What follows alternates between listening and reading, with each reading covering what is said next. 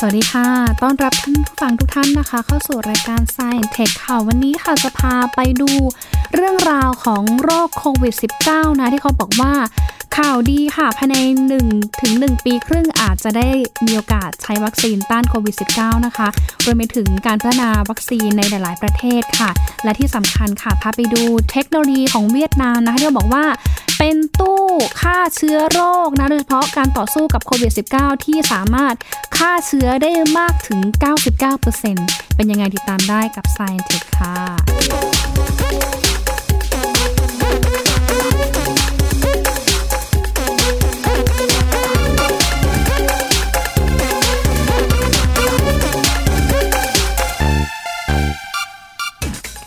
ยังคงตามกันอย่างต่อเนื่องนะคะ เกี่ยวกับสถานการณ์การระบาดของโรคโควิด -19 หรือว่าโควิด -19 ค่ะ ที่ประเทศไทยของเรานะคะ ยืนยันว่ามีผู้ติดเชื้อนะคะ ทะลุร้อยกว่าคนแล้วนะคะ ขณะเดียวกันค่ะ ทั่วโลกณนะตอนนี้เองนะคะ พบว่ามีการยืนยันผู้ติดเชื้อไปแล้ว ประมาณ 1 6 0 0 0 0 กว่าคนนะคะ หายแล้วในประมาณหายดีแล้วเนี่ยนะคะ ประมาณ 76,000 คน ก็คือเป็นสัญญาณบวกที่ดี โดยเฉพาะที่จีนค่ะ แต่ว่าที่ยังคงน่าเป็นห่วง แล้วก็เปลี่ยนพื้นที่ของการระบาดอยู่ในตอนนี้ก็คือแถบประเทศยุโรปนะคะ โดยเฉพาะที่อิตาลีนะคะ สเปน เยอรมนี ฝรั่งเศสนะคะอิหร่านนะคะ รวมไปถึงสหรัฐอเมริกา สวิตเซอร์แลนด์ นอร์เวย์อังกฤษ เนเธอร์แลนด์ สวีเดนค่ะ ก็มีความเสี่ยงต่อการเดินทางไปด้วยนะคะ เพิ่มเติมนะคะก็จะมีทั้งสวีเดน เดนมาร์กนะคะ ญี่ปุ่น มาเลเซียด้วยนะคะ แล้วก็สิงคโปร์ เพราะฉะนั้นเนี่ยถ้าใครไปประเทศ กลุ่มนี้นะคะขอความร่วมมือเลยค่ะขอความกรุณาว่า ขอให้ท่านนั้นได้กักตัวเอง isolation ตัวท่านเองนะคะ จากผู้อื่นนะคะ 14 วันตามมาตรการป้องกันการแพร่ระบาดโรคโควิด -19 ค่ะ ส่วนประเทศที่ห้ามเดินทางไปแน่นอนค่ะ ก็คือที่จีน อิตาลี อิหร่าน แล้วก็เกาหลีใต้ ตอนนี้ก็ยังคงออกมาตรการห้ามเดินทางไปอยู่นะคะ เพราะว่ายังพบว่าเป็นพื้นที่ที่มีการแพร่ระบาด แล้วก็พบผู้ติดเชื้อเพิ่มขึ้นอยู่นะคะ อยู่จำนวนมากด้วยเช่นกันค่ะ เพราะว่าอย่างตัวอย่างที่เราเห็นก็คือ จากที่วันอาทิตย์ที่ผ่านมานะคะที่มีการประกาศนะคะกลุ่มผู้ป่วยกลุ่มใหม่นะคะที่พบเนี่ยประมาณ 30 กว่าคน ก็ทำให้ยอดผู้ติดเชื้อในไทยสะสมเนี่ยนะคะทะลุกว่า 100 คนนะคะก็ทำให้หลายคนตั้งข้อสังเกตว่าส่วนใหญ่แล้วเนี่ยกลุ่มที่มีการติดเชื้อก็จะเป็นกลุ่มที่เดินทางมาจากต่างประเทศ ในช่วงที่นี่ค่ะมีการประกาศเนี่ยแหละค่ะว่า มีการระบาดของโควิด -19 อย่างเข้มข้น แต่ว่าก็ยังพบว่ามีการเดินทางไปต่างประเทศ และที่สำคัญก็คือไปมาแล้วเนี่ยนะคะ กลับมาบางท่านเนี่ยอาจจะไม่ได้กักตัวเอาไว้ แล้วก็ไม่รู้ตัวได้ว่าตัวเองเนี่ยไปรับเชื้อเมื่อไหร่นะคะ แต่พออใช้ชีวิตตามปกตินะคะ แล้วปรากฏว่ามันเป็นช่วงที่เชื้อเนี่ยมันสามารถที่จะแพร่กระจายไปสู่คนอื่นได้ ไม่ได้มีการป้องกันหรือว่าเฝ้าระวังกันอย่างเข้มข้นตามมาตรการเนี่ยนะคะ โอกาสที่มันจะ ไปติดสู่ผู้อื่นเนี่ยมันก็ง่าย แล้วมันก็จะวุ่นวายกันเป็นแบบ domino effect แบบนี้แหละค่ะ ก็คือ พอเดินทางกลับมาจากต่างประเทศปุ๊บนะคะ นอกจากคนในครอบครัวของเรา มีโอกาสที่จะเสี่ยงต่อการติดเชื้อแล้วเนี่ยนะคะ คนที่ทำงานนะคะ เพื่อนร่วมงานที่เขากลับบ้านก็ไปสุ่มเสี่ยงต่อการแพร่เชื้อคนในครอบครัวเขาอีก หรือแม้แต่คนในครอบครัวของเราเองเนี่ยค่ะ ถ้าไปทำงานไปโรงเรียนเนี่ยนะคะ มันก็ ไปทำให้เพิ่มนะคะจำนวนกลุ่มเสี่ยงต่อการติดเชื้อของคนในประเทศไทยเพิ่มมากขึ้น เพราะฉะนั้นเองนะคะ ขอความร่วมมือเลยว่า ถ้าเดินทางกลับจากต่างประเทศนะคะ อย่าเพิ่งใช้ชีวิตตามปกตินะคะ ขอให้รับผิดชอบต่อ ตัวท่านเองด้วยนะรับผิดชอบต่อสังคมด้วยนะคะด้วยการกักตัวเองเป็นเวลา 14 วันค่ะ หรือถ้ามีอาการต้องสงสัยอย่างเช่น มีไข้สูงนะคะ ไอแห้งๆหายใจติดขัดนะคะหรือว่าไออาจจะมีสารคัดหลั่งมีน้ำมูกหน่อย อันนี้ก็รีบไปปรึกษาคุณหมอไปที่โรงพยาบาลนะคะเพื่อไปตรวจคัดกรองหาโรคโควิด -19 กันด้วยค่ะ เพราะว่าอย่างเมื่อวานนี้นะคะ มีรายงานข่าวที่เพชรบูรณ์เหมือนกันว่า มีผู้ป่วยเป็นชายชาวต่างชาติคนหนึ่งค่ะ ที่เดินทางกลับจากประเทศแถบยุโรปนะคะ ซึ่งก็เป็นประเทศที่เขาประกาศว่าให้หลีกเลี่ยงการเดินทางไปยังประเทศนั้นนะคะ แต่ปรากฏว่าทางเจ้าตัวเนี่ยเดินทางมาถึงเมืองไทยเนี่ยวันที่ 3 มีนาคมที่ผ่านมา แต่ว่ายังไม่ได้แสดงอาการของโรคแต่อย่างใดนะคะ แต่ระหว่างที่กลับมาถึงประเทศไทยเนี่ยนะคะ ก็นั่งรถตู้นะคะ เช่ารถตู้เนี่ยไปเที่ยวที่พัทยานะคะ เป็นเวลา หนึ่งสัปดาห์นะคะ แล้วปรากฏว่าในระหว่างที่เที่ยวอยู่เนี่ยนะคะเจ็ดวันหลังจากที่กลับจากต่างประเทศเนี่ยนะคะ ทางเจ้าตัวก็มีอาการเป็นไข้นะคะแล้วก็ต้องสงสัยว่าน่าจะติดเชื้อโควิด -19 พอไปตรวจนะคะในห้องแล็บปุ๊บนะคะ เอาสารคัดหลั่งเนี่ยแหละค่ะ ไปตรวจในห้องแล็บปุ๊บ ปรากฏว่าอะผลเป็นบวกนะคะ แล้วก็ไป confirm อีกนะคะ ตามโรงพยาบาลอีกรอบหนึ่งนะคะ ก็ปรากฏว่า ได้รับการยืนยันว่าติดเชื้อโควิด -19 นะเพราะฉะนั้นก็ทำให้คนที่อยู่รอบข้างของของชายคนนี้ค่ะ ไม่ว่าจะเป็นคนในครอบครัวนะคะ คนที่นั่งรถโดยสารไปด้วย หรือว่าผู้ที่สัมผัสใกล้ชิดเนี่ยนะก็ต้องมีการถูกกักตัวตามมาตรการเฝ้าระวังป้องกันโรคด้วยเนี่ยมันก็จะเป็น แบบนี้แหละค่ะ effect domino กันไปเรื่อยๆเรื่อยๆถ้าหากว่าเราไม่ยอมกักตัวกันมาจากต่างประเทศนะคะหรือแม้แต่ว่ากลุ่มข้าราชการนะคะที่ไปดูงานที่สเปนนะคะ บางกลุ่มเนี่ยนะคะ เดินทางไปในช่วงที่เขาประกาศว่ามีการแพร่ระบาดกันอย่างเข้มข้นโดยเฉพาะในแถบโซนยุโรปนะคะ แต่ก็ยังพบว่ามีบางหน่วยงานเดินทางไปในช่วงนี้อยู่ แล้วก็กลับมาปรากฏว่าก็มีคนที่ไปดูงานนี้แหละค่ะ โควิด -19 มา อันนี้ก็ต้องฝากเตือนกันด้วยแล้วกันนะคะว่า ถ้ายังไม่มีความจำเป็นมากมายขนาดนั้นก็ขอให้เลื่อนการเดินทางออกไปก่อนนะคะ เพื่อความปลอดภัยของตัวท่านเอง แล้วก็คนรอบตัวของท่านด้วยนะคะ คือมันอาจจะ ถ้าเป็นในคนที่แข็งแรงเนี่ยนะคะ อาจจะไม่ได้มีข้อกังวลอะไรมากนะคะเพราะว่าอาจจะไม่ได้มีโรคแทรกซ้อนหรืออะไร แต่ถ้าสมมติว่าตัวเราเนี่ยนะคะ ไปแพร่เชื้อให้กับคนที่อ่อนแอกว่านะผู้สูงอายุหรือว่าคนที่มีโรคประจำตัวแทรกซ้อนกว่านะคะ เนี่ยแหละค่ะมันก็ยิ่งจะทำให้ คนคนนั้นเนี่ยนะคะ มีอาการเพิ่มมากขึ้นนะคะ มีความเสี่ยง ที่จะทำให้โรคเนี่ยมาซุดลงมากขึ้น แล้วก็สร้างภาระให้แก่บุคลากรทางการแพทย์มากขึ้นอีกด้วยนะคะ เพราะฉะนั้นเนี่ยถ้าเป็นไปได้ก็ต้องขอความร่วมมือทุกท่านเลยนะคะ ช่วยกัน กินร้อนนะคะ ช้อนฉันนะคะ แล้วก็ล้างมือถูสบู่บ่อยๆนะคะ แยกสำรับกันถ้าจะดีที่สุดนะคะ เพราะว่าก็เป็นอีกหนึ่งวิธีการที่เราสามารถช่วยกันนะคะ เป็นวิธีการง่าย ๆ ที่เราสามารถช่วยกันป้องกันไม่ให้โรคเนี่ยนะมันแพร่กระจายไปในวงกว้างขึ้น ทีนี้ถามว่าโอกาสในการที่จะรักษาหรือว่าพัฒนาวัคซีนเนี่ยนะคะ เป็นไปได้มากน้อยแค่ไหน ตอนนี้ก็เริ่มที่จะมีข่าวดีแล้วเช่นกันค่ะท่านผู้ฟังค่ะ เพราะว่า เขามีรายงานเพิ่มเติมนะคะว่าในช่วงประมาณ 12-18 เดือน หรือว่าประมาณภายใน 1 ปีครึ่งนี้ก็น่าจะมีโอกาสเห็นการพัฒนาวัคซีนต้านไวรัสโคโรนาแล้วแหละนะคะ เพราะว่ามีบริษัทเอกชนมากกว่า 20 แห่งค่ะ ตอนนี้กำลังที่จะขมักขม้นกันนะคะ วิจัยพัฒนาวัคซีนต้านไวรัสสายพันธุ์อื่น ๆ ด้วยนะคะ ไม่ว่าจะเป็นทั้งโคโรนาไวรัสนะคะอีโบลานะคะ ที่ต้องใช้เวลาในการ พัฒนาพอสมควรค่ะ อย่างเช่น บริษัทเทคโนโลยีชีวภาพสัญชาติอเมริกันค่ะ ที่เขากำลังรับสมัครอาสาสมัครทดสอบวัคซีนนะคะ ที่มีอายุ 18-55 ปีจำนวน 45 คนค่ะ เพื่อที่จะนำกลุ่มตัวอย่างเหล่านี้นะคะ ไปทดสอบหาวัคซีนที่มีประสิทธิภาพ และกระตุ้นภูมิคุ้มกันต้านไวรัสโคโรนา ในปริมาณที่เหมาะสม ก็เป็นการทดสอบกับมนุษย์นะคะหรือว่า human testing ครั้งที่ 1 ค่ะ โดยคาดว่าจะเริ่มทดสอบได้ในช่วงปลายเดือนเมษายนนี้ ขั้นตอนเขาบอกว่าใช้เวลาไม่นานนะคะ เพราะว่าจากนั้นเองก็จะมีการทดสอบวัคซีนกับทางอาสาสมัครเนี่ยประมาณ 1,000 คน ตั้งแต่กระบวนการ clinical trial นะคะไปจนถึงปลายทางการผลิตเพื่อการค้า โดยทั้งหมดเนี่ยใช้เวลาประมาณ 1 ปีค่ะ แล้วก็อาจจะต้องได้รับความเห็นจากทางหน่วยงานภาครัฐด้วยว่าผ่านมาตรฐานการทดสอบด้วยหรือไม่ อันนี้ก็เป็นรายงานข้อมูลเข้ามาจากทางเดอะคาเดียนด้วยนะคะ ทีนี้มีการตั้งข้อสังเกตเหมือนกันค่ะว่า การผลิตวัคซีนต้านโควิด -19 เนี่ยนะคะ จะผลิตได้ทันเวลาการระบาดใหญ่ในรอบนี้หรือไม่ แต่เขาก็คาดการว่าภายใน 1 ปีหรือว่า 1 ปีครึ่ง เราก็น่าจะเห็นวัคซีนต้านโควิด -19 แล้วก็น่าจะเป็น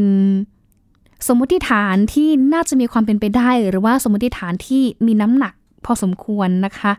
แต่ถึงกันนั้นก็ตามค่ะทางบริษัทหลายๆบริษัทเองนะคะเขาก็บอกว่าจะใช้เวลาในการทดลองกับสัตว์เนี่ยนะคะ ประมาณ 40 กว่าวันค่ะ แล้วก็เป็นกระบวนการที่สั้นที่สุดในการวิจัยพัฒนาวัคซีนต้านไวรัส เพราะว่าในขณะนี้ทั่วโลกมีความจำเป็นอย่างมากที่อยากจะให้วัคซีนนี้สามารถที่จะ นำมาใช้งานได้เร็วที่สุดนะคะ เพราะว่ามันเกิดการระบาดใหญ่เป็น pandemic ที่ทางองค์การอนามัยโลกเนี่ยเขาประกาศเอาไว้นะคะ เพราะว่าตอนนี้เพราะว่ามีการระบาดไปมากกว่า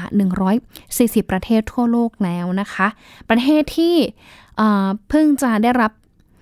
การ confirm หรือว่าการยืนยันว่ามีผู้ติดเชื้อใหม่ๆ ณ ตอนนี้นะคะ ก็คืออยู่ที่ตัวเลขหลักเดียวอยู่นะคะ แต่ว่า ก่อนนั้นนี้ก็พบว่าในหลายประเทศเหมือนกันที่พบว่ามีตัวเลขหลักเดียว ตอนนี้ขยับขยายเป็นหลักร้อยหลักพันแล้วก็หลักหมื่นด้วย โดยเฉพาะที่อิตาลีนะคะจากก่อนหน้านี้อาจจะพบผู้ป่วยเพียงแค่2อสคนค่ะ แต่ว่าในเวลาเพียงแค่ ไม่กี่สัปดาห์นะคะ กลับพบว่ามีผู้ป่วยนะคะ เพิ่มมากกว่า 20,000 คนแล้ว เพราะฉะนั้นก็ต้องเป็นเรื่องที่ทุกคนต้องช่วยกันนะคะ ตระหนักแต่ว่าไม่ตระหนกค่ะ แล้วก็ที่สำคัญเลยก็คือเนี่ยแหละ เรื่องของการกักตุนสินค้านะคะ ถามว่ามีความจำเป็นหรือไม่ ณตอนนี้ทางหน่วยงานภาครัฐก็ยังบอกว่ายังไม่มีความจำเป็นที่ต้องกักตุนสินค้ามากมายขนาดนั้น เพราะว่ายังคงใช้ชีวิตตามปกติอยู่ แต่ขอให้หลีกเลี่ยง การเดินทางไปยังพื้นที่ที่ มีกลุ่มคนนะแน่นหรือว่าพื้นที่เสี่ยงนะคะ อย่างเช่น อย่างเคสของอดาราใช่ไหมคะที่ออกมารายงานว่าตัวเองเนี่ยนะคะพบว่ามีการติดเชื้อโควิด -19 เนี่ยเขาก็ไปสนามมวยนะคะ แล้วก็หรือแม้แต่ทางผู้บริหาร พื้นที่ในจังหวัดฉะเชิงเซาเนี่ยที่เดินทางไปเนี่ยก็ยังเดินทางไปที่สนามมวย อันนั้นเขาก็เหมือนกับว่าไปในจุดที่มีกลุ่มคนเยอะๆเป็น จุดเสี่ยงอยู่แล้วนะคะ เพราะฉะนั้นเนี่ย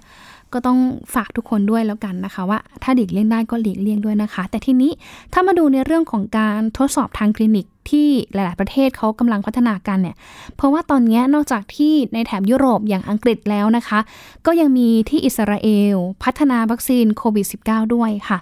ก็อยู่ในระหว่างของการทดสอบทางคลินิกอยู่นะคะ แล้วก็พยายามหาอาสาสมัครที่มีสุขภาพดีประมาณ 24 คนที่อยากจะเข้ารับการทดสอบวัคซีนนี้นะคะ เข้ามาอยู่ในกระบวนการทดสอบด้วยนะคะ เพราะว่าตามสื่อของอิสราเอลเนี่ยเขารายงานนะคะว่าตอนนี้มีนักวิทยาศาสตร์ประจำสถาบันวิจัยชีววิทยา ศูนย์วิจัยอิสราเอลเนี่ยประกาศว่าตอนนี้ประสบความสำเร็จในการนำวัคซีนนะคะที่ใช้ทดสอบกับไวรัสโคโรนาเนี่ยนะคะ ไปใช้ทำความเข้าใจ กลไกทางชีววิทยา และคุณลักษณะของไวรัส เพื่อให้เกิดการวินิจฉัยที่ดีขึ้น แล้วก็คาดว่าน่าจะนำมาพัฒนาเป็นวัคซีนป้องกันไวรัสโคโรนาได้ในเร็วๆนี้นะคะ อยังไงก็ตามค่ะ เขาบอกว่ากระบวนการพัฒนาเนี่ยต้องใช้ชุดการทดสอบ แล้วก็การทดลองที่อาจจะใช้เวลานานหลายเดือน ก่อนที่การฉีดวัคซีนจะมีประสิทธิภาพ หรือว่าปลอดภัยต่อการใช้งาน รวมทั้งต้องผ่านกระบวนการทดลองทางคลินิกในคนก่อนนะคะที่จะต้อง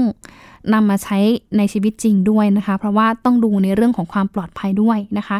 ทีนี้ถ้าเป็นของอิสราเอลเนี่ยมียอดผู้ติดเชื้อทะลุกว่า 200 คนแล้ว แล้วก็ตอนนี้เองทางรัฐบาลนะคะได้อนุมัติการติดตามโทรศัพท์มือถือ เพื่อแจ้งผู้ที่ใกล้ชิดกับผู้ที่ได้รับการวินิจฉัยว่าติดเชื้อไวรัสโควิด -19 นะคะ ก็จะเป็น ส่วนใหญ่ก็จะเป็นในช่วงสองสัปดาห์ก่อนนะคะสำหรับคนที่ไปสัมผัสใกล้ชิดกับผู้ป่วยนะคะ แล้วก็มีประมาณ 160 กว่าคนค่ะ ที่ต้องอทำการกักตัวนะคะ แยกตัวเองออกจากคนอื่นเลยนะคะ แล้วก็พบว่าในจำนวนครึ่งหนึ่งเนี่ยนะคะ อาการผู้ที่ได้รับเชื้อโควิดในอิสราเอลเนี่ยนะคะ อาการไม่รุนแรงมากนะคะ แต่ถึงกระนั้นก็ตามค่ะเขาก็ยังมีการปิดพื้นที่บางแห่ง โดยเฉพาะพื้นที่สาธารณะนะคะ ไม่ให้ประชาชนเนี่ยนะคะ เข้าไปเพราะว่าเพื่อป้องกันไม่ให้เกิดการแพร่ระบาดมากขึ้นก็คือไม่ให้คนเข้าไปอยู่ในพื้นที่เสี่ยงนั่นเองนะคะ ตอนนี้ก็มีรายงานเหมือนกันค่ะว่า ศูนย์นวัตกรรม Queen Mary Bio Enterprise Innovation Center ของอังกฤษเนี่ยกำลังที่จะหา อาสาสมัครอยู่ประมาณ 24 คนค่ะ เพื่อที่จะไปร่วมนะคะทดสอบวัคซีนโคโรนาไวรัสอยู่นะคะ จะเป็นอย่างไรนะคะ ก็ต้องรอกันติดตามต่อไปค่ะ แต่ว่าถ้าอีกฝั่งหนึ่งของจีนเองนะคะ ก็มีข่าวดีเหมือนกัน เป็นสัญญาณบวกด้วยนะคะ เพราะว่าจีนก็มีการรักษาผู้ป่วยนะคะ หายดีแล้วเนี่ยนะคะ จากยอดอผู้ติดเชื้อเนี่ยนะคะประมาณ 80,000 กว่าคนนะคะ ตอนนี้พบว่า หายดีแล้วเนี่ยประมาณ 67,000 คนค่ะ แต่ว่าขณะเดียวกันตัวเลขผู้เสียชีวิตเนี่ยนะคะก็อยู่ที่ประมาณ 3,200 คนนะคะ เทียบอัตราสัดส่วนผู้ติดเชื้อทั่วโลกและผู้เสียชีวิตนะคะออยู่ที่ 167,000 กว่าคนค่ะ แล้วก็เสียชีวิต 6,440 คน เป็นเรท อัตราการเสียชีวิตเนี่ยนะคะสูงอยู่เหมือนกันอยู่ที่ประมาณ 3.5%นะคะก็ถือว่าเป็นตัวเลขที่ทางองค์การอนามัยโลกเนี่ยค่อนข้างที่จะเป็นห่วงด้วยเช่นกันนะคะ เพราะฉะนั้นเองเนี่ยนะคะจีนก็เลยมีการพัฒนานะคะทั้งในเรื่องของการหาสูตรยาต่างๆนะคะว่าสรุปแล้วเนี่ยใช้สูตรยาตัวไหนที่มันได้ผลนะคะ แม้ว่าโอเค สูตรยาตัวนั้นเป็นสูตรยาไวรัสที่จีนมีอยู่แล้ว หรือว่าเป็นยาที่ใช้ในการรักษาโรค ไวรัสไข้หวัด ไวรัสจากเอดส์นะคะ แต่ว่าขณะเดียวกันเอง ยังไม่มียาตัวไหนนะคะ ที่ confirm ได้ว่าเป็นยาที่ใช้รักษาโรคโควิด -19 โดยตรงค่ะ แต่สัญญาณบวกที่เห็นในจีนชัดเจนก็คือ ตอนนี้จีนเริ่มที่จะรักษาผู้ป่วยเนี่ยได้ หายได้ดีขึ้นนะคะ แล้วก็พบอัตราตัวเลขผู้ติดเชื้อรายใหม่นะคะ เป็นรายวันเนี่ยเป็นตัวเลขหลักเดียวนะจากแต่ก่อนที่เป็นตัวเลขหลักพันนะคะ และวัคซีนที่จีนกำลังพัฒนาณตอนนี้ ก็คาดว่าจะเริ่มทดลองในเดือนหน้าเพื่อทดลองการวิจัยด้วยนะ ก็ต้องดูกันต่อไปนะคะว่าในอนาคตอันใกล้เนี่ยนะคะ ฝันของเราใกล้จะเป็นจริงหรือยัง หรือว่าเป็นแสงสว่างที่ปลายอุโมงค์หรือยังที่เรากำลังจะหาวิธีการรักษาแล้วก็หยุดยั้งการแพร่ระบาดของโควิด -19 ด้วยนะคะ นอกเหนือจากเรื่องของการพัฒนาวัคซีนค่ะ แล้วก็เรื่องของการพัฒนาตัวยาที่จะมารักษาโควิด -19 แล้วนะคะ ก็ยังมีเทคโนโลยี ที่ช่วยนะคะฆ่าเชื้อไวรัสค่ะ ที่เขาบอกว่าให้ประสิทธิภาพสูงถึง 99%ค่ะ อย่างที่เวียดนามบอกว่าเป็นอีกหนึ่งประเทศนะคะ ที่พยายามหาทางป้องกัน และเฝ้าระวังการติดเชื้อเป็นอย่างมาก เพราะว่าในโลกทวิตเตอร์เนี่ยมีการกล่าวถึงตู้ฆ่าเชื้อเคลื่อนที่ค่ะ ที่ชาวเวียดนามบอกว่าสามารถที่จะฆ่าเชื้อเนี่ยได้มากกว่า 90% แล้วก็เมื่อทำการตรวจสอบแล้วเนี่ยก็พบว่าตู้ฆ่าเชื้อดังกล่าวนะคะ เป็นความร่วมมือจากมหาวิทยาลัยนะคะ ที่เกี่ยวข้องกับทางด้านวิทยาศาสตร์ และเทคโนโลยีฮานอย รวมไปถึงสถาบัน อาชีวะอนามัย และสิ่งแวดล้อมแห่งชาติเวียดนามค่ะ ที่มีการร่วมมือกันพัฒนาตัวตู้ฆ่าเชื้อเคลื่อนที่ตัวนี้นะคะ เขาบอกว่าตู้ตัวนี้ค่ะ เริ่มคิดค้นมาจากการสร้างระบบฆ่าเชื้อที่มีประสิทธิภาพ ตั้งแต่ช่วงต้นเดือนกุมภาพันธ์ที่ผ่านมาค่ะ หลังจากที่เวียดนามเองนะคะกำลังตรวจสอบผู้ติดเชื้อรายแรก ซึ่งตู้ดังกล่าวเนี่ยนะคะมีสถานะหากเป็นสีแดงเนี่ยแสดงว่าตู้กำลังดำเนินการฆ่าเชื้ออยู่ แล้วก็หากเป็นสีเขียว แสดงว่าตู้นั้นเนี่ยปลอดเชื้อ ผู้ที่ต้องการใช้งานสามารถที่จะเดินเข้าไปในตู้ได้ค่ะ ระบบจะทำการพ่นสเปรย์นะคะ เป็นสารฆ่าเชื้อนะคะสองครั้ง ภายในเวลา 15 นาทีค่ะ โดยทางนักวิจัยเนี่ยเขาก็บอกว่าสามารถฆ่าเชื้อเนี่ยได้สูงถึง 99.99%นะคะ ส่วนตัวน้ำยาฆ่าเชื้อเนี่ยนะคะ ถามว่าเป็นอะไรเขาบอกว่าเป็นน้ำเกลือไอออนนะคะ ที่ช่วยลดการระคายเคืองผิวหนัง แล้วก็น้ำเกลือดังกล่าวเนี่ยยังสามารถที่จะเข้าไปฆ่าเชื้อในโพรงจมูก แล้วก็ลำคอ ผ่านการสูดดมในระหว่างการสเปรย์หรือว่าการฉีดพ่นละอองน้ำไม่ทำให้ผู้ใช้งานเกิดการหายใจติดขัด หรือว่าหายใจลำบาก หรือว่าเกิดการระคายเคืองต่อผิวหนัง แล้วก็น้ำยาฆ่าเชื้อนี้ก็ยังสามารถฆ่าเชื้อโรคอื่นๆได้อีกด้วยนะคะ ที่อยู่ตามเสื้อผ้า หรือว่าอุปกรณ์อื่นๆนะคะรวมไปถึงโคโรนาไวรัสที่เป็นต้นเหตุของโควิด -19 ได้อีกด้วยค่ะ ตัวตู้ฆ่าเชื้อนี้นะคะ เป็นวิธีการป้องกันการแพร่ระบาดโควิด -19 ในพื้นที่สาธารณะของเวียดนามค่ะ ไม่ว่าจะเป็นที่โรงเรียนหรือว่าโรงพยาบาลนะคะ โดยตู้ดังกล่าวเนี่ยสามารถที่จะรองรับนะคะหรือว่าฆ่าเชื้อให้บริการผู้ที่อยากจะมา ใช้บริการเนี่ยได้ประมาณ 1,000 คนต่อวัน ก็ถือว่าเป็นตัวเลขที่เยอะพอสมควรนะคะ แล้วก็กำลังอยู่ในช่วงของการวางแผนขยายการติดตั้งไปยังโรงพยาบาลต่างๆ พื้นที่สาธารณะต่างๆ ด้วยนะคะ ซึ่งตอนนี้ทางทีมนักวิจัยเนี่ยกำลังเตรียมทดลอง ใช้ตู้ฆ่าเชื้อนะคะ ใช้สำหรับเสื้อผ้าทางการแพทย์ที่มีความเสี่ยงต่อการติดเชื้อโควิด -19 ได้อีกด้วยนะคะ ก็เป็น อีกเรื่องราวน่ารักน่ารักที่เราเห็นการพัฒนาเทคโนโลยีในเวียดนามด้วยนะคะ เพราะว่าก่อนหน้านี้เวียดนามเองเนี่ยนะคะกำลังที่จะประกาศว่าเป็นประเทศปลอดเชื้อโควิด -19 นะคะหลังจากที่ไม่พบผู้ติดเชื้อรายใหม่นะคะมานานถึงเกือบ 20 วัน แต่ปรากฏว่าความฝันของเวียดนามดับสลายลงค่ะเพราะว่าเพราะว่ามีเซเลบริตี้นะคะเป็นไฮโซสาวสองพี่น้องเนี่ยแหละค่ะที่เดินทางกลับจากงานแฟชั่นในต่างประเทศเนี่ยนะคะ ได้รับเชื้อโควิด -19 ค่ะ แต่ว่ายังใช้ชีวิตตามปกติอยู่หลังจากที่เดินทางกลับจากต่างประเทศ ปรากฏว่าหลังจากที่เวลาผ่านไปช่วงเวลาหนึ่งนะคะสองคนนี้มีอาการเข้าข่ายนะคะ ติดเชื้อโควิด -19 ไปตรวจพบก็พบว่าเป็นบวก และที่สำคัญก็คือ ตัวเธอเองเนี่ยนะคะ ก็ยังเป็นผู้ที่นำเชื้อเนี่ยนะคะ ไปแพร่กระจายสู่คนอื่นหลาย ๆ คนในประเทศก็เลยทำให้ กลายเป็น super spreader ที่เกิดขึ้นในเวียดนามค่ะ แล้วก็ทำให้เวียดนามเองนั้น ไม่สามารถที่จะประกาศว่าตัวเองเป็นประเทศปลอดเชื้อโควิด -19 ได้นะคะ หลังจากที่พบว่ามีผู้ติดเชื้อ 2 คนเดินทางกลับจากต่างประเทศ แล้วก็ไปแพร่เชื้อให้กับคนอื่นๆ ภายในประเทศด้วยนะคะ ถึงกระนั้นก็ตามค่ะขอเป็นกำลังใจให้กับเวียดนาม แล้วก็หลาย ๆประเทศด้วยนะคะ ที่ตอนนี้กำลังที่จะร่วมมือกันต่อสู้กับการแพร่ระบาดของโควิด -19 ได้อีกด้วยนะคะ ก็คาดว่าน่าจะ ใช้เวลาหลายเดือนพอสมควรเหมือนกันค่ะ ในการที่จะควบคุมการแพร่ระบาดโรคนี้ให้หายดีเป็นปกติเลยนะคะ ทุกประเทศทั่วโลกเลยแล้วกันค่ะจากเรื่องของโควิด -19 นะคะ ไปดูอีกเรื่องหนึ่งค่ะ เป็นเรื่องของหน้าร้อนนะคะที่มาพร้อมกับปัญหาแก๊สโอโซนนะคะ ที่เขาบอกว่า ถ้าก๊าซโอโซนเนี่ยนะคะ มีปริมาณที่ไม่สมดุล มันอาจจะกระทบต่อระบบทางเดินหายใจนะคะ แล้วก็อาจจะมีผลต่อเรื่องของฝุ่น PM 2.5 ได้อีกด้วยค่ะ เป็นคำเตือนจากทางนักวิชาการด้านสิ่งแวดล้อมนะคะ ที่เตือนระวังก๊าซโอโซนที่สูงเกินมาตรฐานในช่วงอากาศร้อน ที่จะกระทบกับระบบทางเดินหายใจ ที่เขาบอกว่าป้องกันยากกว่าฝุ่น PM 2.5 เพราะว่าก๊าซเนี่ยนะคะไม่มีสีไม่มีกลิ่น แล้วก็ที่สำคัญเลยทาง นักวิชาการเนี่ยบอกว่า แนะนำให้เลี่ยงออกไปที่กลางแจ้งนะโดยเฉพาะในพื้นที่ภาคเหนือ หลังจากที่พบว่าฝุ่น เพิ่มค่าโอโซนพุ่งสูงขึ้นนะคะ มีข้อมูลเพิ่มเติมจากผู้ช่วยศาสตราจารย์ ดรเอกบดินวินิตกุล อาจารย์ประจำภาควิชาวิศวกรรมสิ่งแวดล้อม และการจัดการสถาบันเทคโนโลยีแห่งเอเชีย หรือว่า AIT ค่ะ อาจารย์ก็เปิดเผยผลการติดตามค่าก๊าซโอโซนของกรมควบคุมมลพิษ หรือว่าคอพอนะคะ ในช่วงสัปดาห์ที่ผ่านมาค่ะ ซึ่งก็พบว่าหลายพื้นที่นะคะ มีค่าโอโซนเกินค่ามาตรฐาน กำหนดให้มีความเข้มข้นที่ 8 ชั่วโมง ไม่เกิน 70 ppb ค่ะ ก็คือเป็นส่วนในพันล้านส่วนนะคะ อย่างเช่นที่ศูนย์ราชการจังหวัดเชียงใหม่ เมื่อวันที่ 10 มีนาคมที่ผ่านมา ก็พบว่าค่าโอโซนที่วัดได้เนี่ยสูงถึง 117 ppb ค่ะเขาบอกว่าภาคเหนือเองนะคะ เป็นพื้นที่ที่มีผลกระทบหนักกว่าพื้นที่อื่น โดยเฉพาะที่เชียงรายค่ะ ที่มีค่าฝุ่น PM 2.5 เกินค่ามาตรฐาน แล้วก็มีค่าที่สูงด้วยนะคะ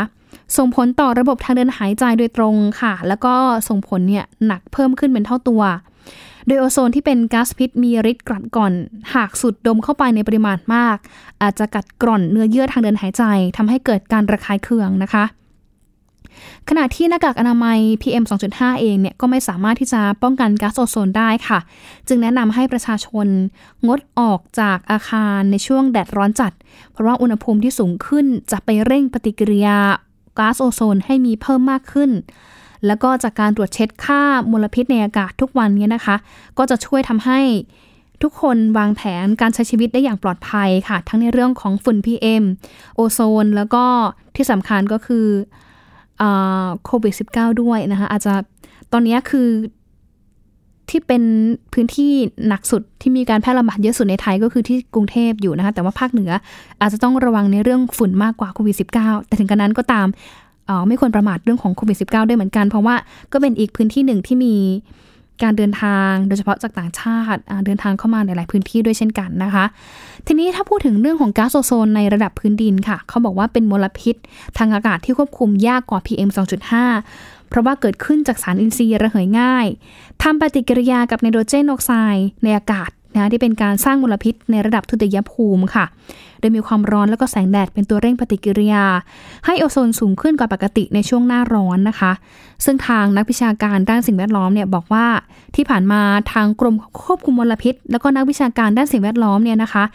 มีการจับตาค่าโอโซนมาอย่างต่อเนื่องค่ะ เพราะว่าถ้าหากว่ามันมีค่าเกินมาตรฐานขึ้นเรื่อยๆเนี่ย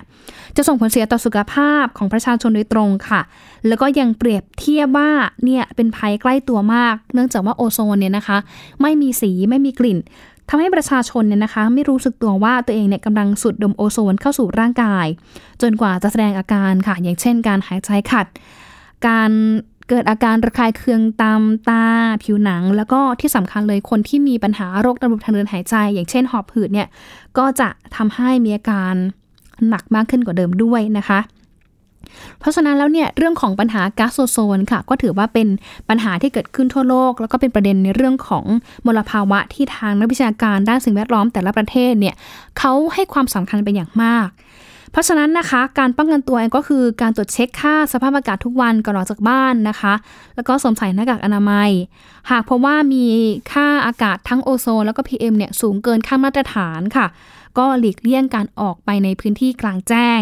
หรือว่าการทำกิจกรรมกลางแจ้งนะคะ โดยเฉพาะช่วงเช้าแล้วก็ช่วงเย็นนะคะ เพื่อลดความเสี่ยงนะคะออขออภัยค่ะ ก็คือทำได้นะคะ แต่ว่าทำได้ในช่วงเช้าช่วงเย็นค่ะ แต่ว่าช่วงกลางวันที่มีอากาศร้อนเนี่ยนะคะหลีกเลี่ยงนะคะ เพื่อที่จะลดความเสี่ยงต่อการได้รับสารพิษนะคะไม่ว่าจะเป็น PM 2.5 แล้วก็ ก๊าซโอโซนก็เป็นได้นะคะ อันนี้ก็เป็นเรื่องราวที่นำมาฝากกันนะคะ ทั้งในเรื่องของโควิด -19 และโอโซนนะคะ ที่เป็นภัยต่อระบบทางเดินหายใจมนุษย์ของเราด้วยนะคะ ฝากกันทุกท่านค่ะกับรายการ Science Tech นะคะ ช่วงนี้หมดเวลาแล้วลาไปก่อนนะคะ สวัสดีค่ะ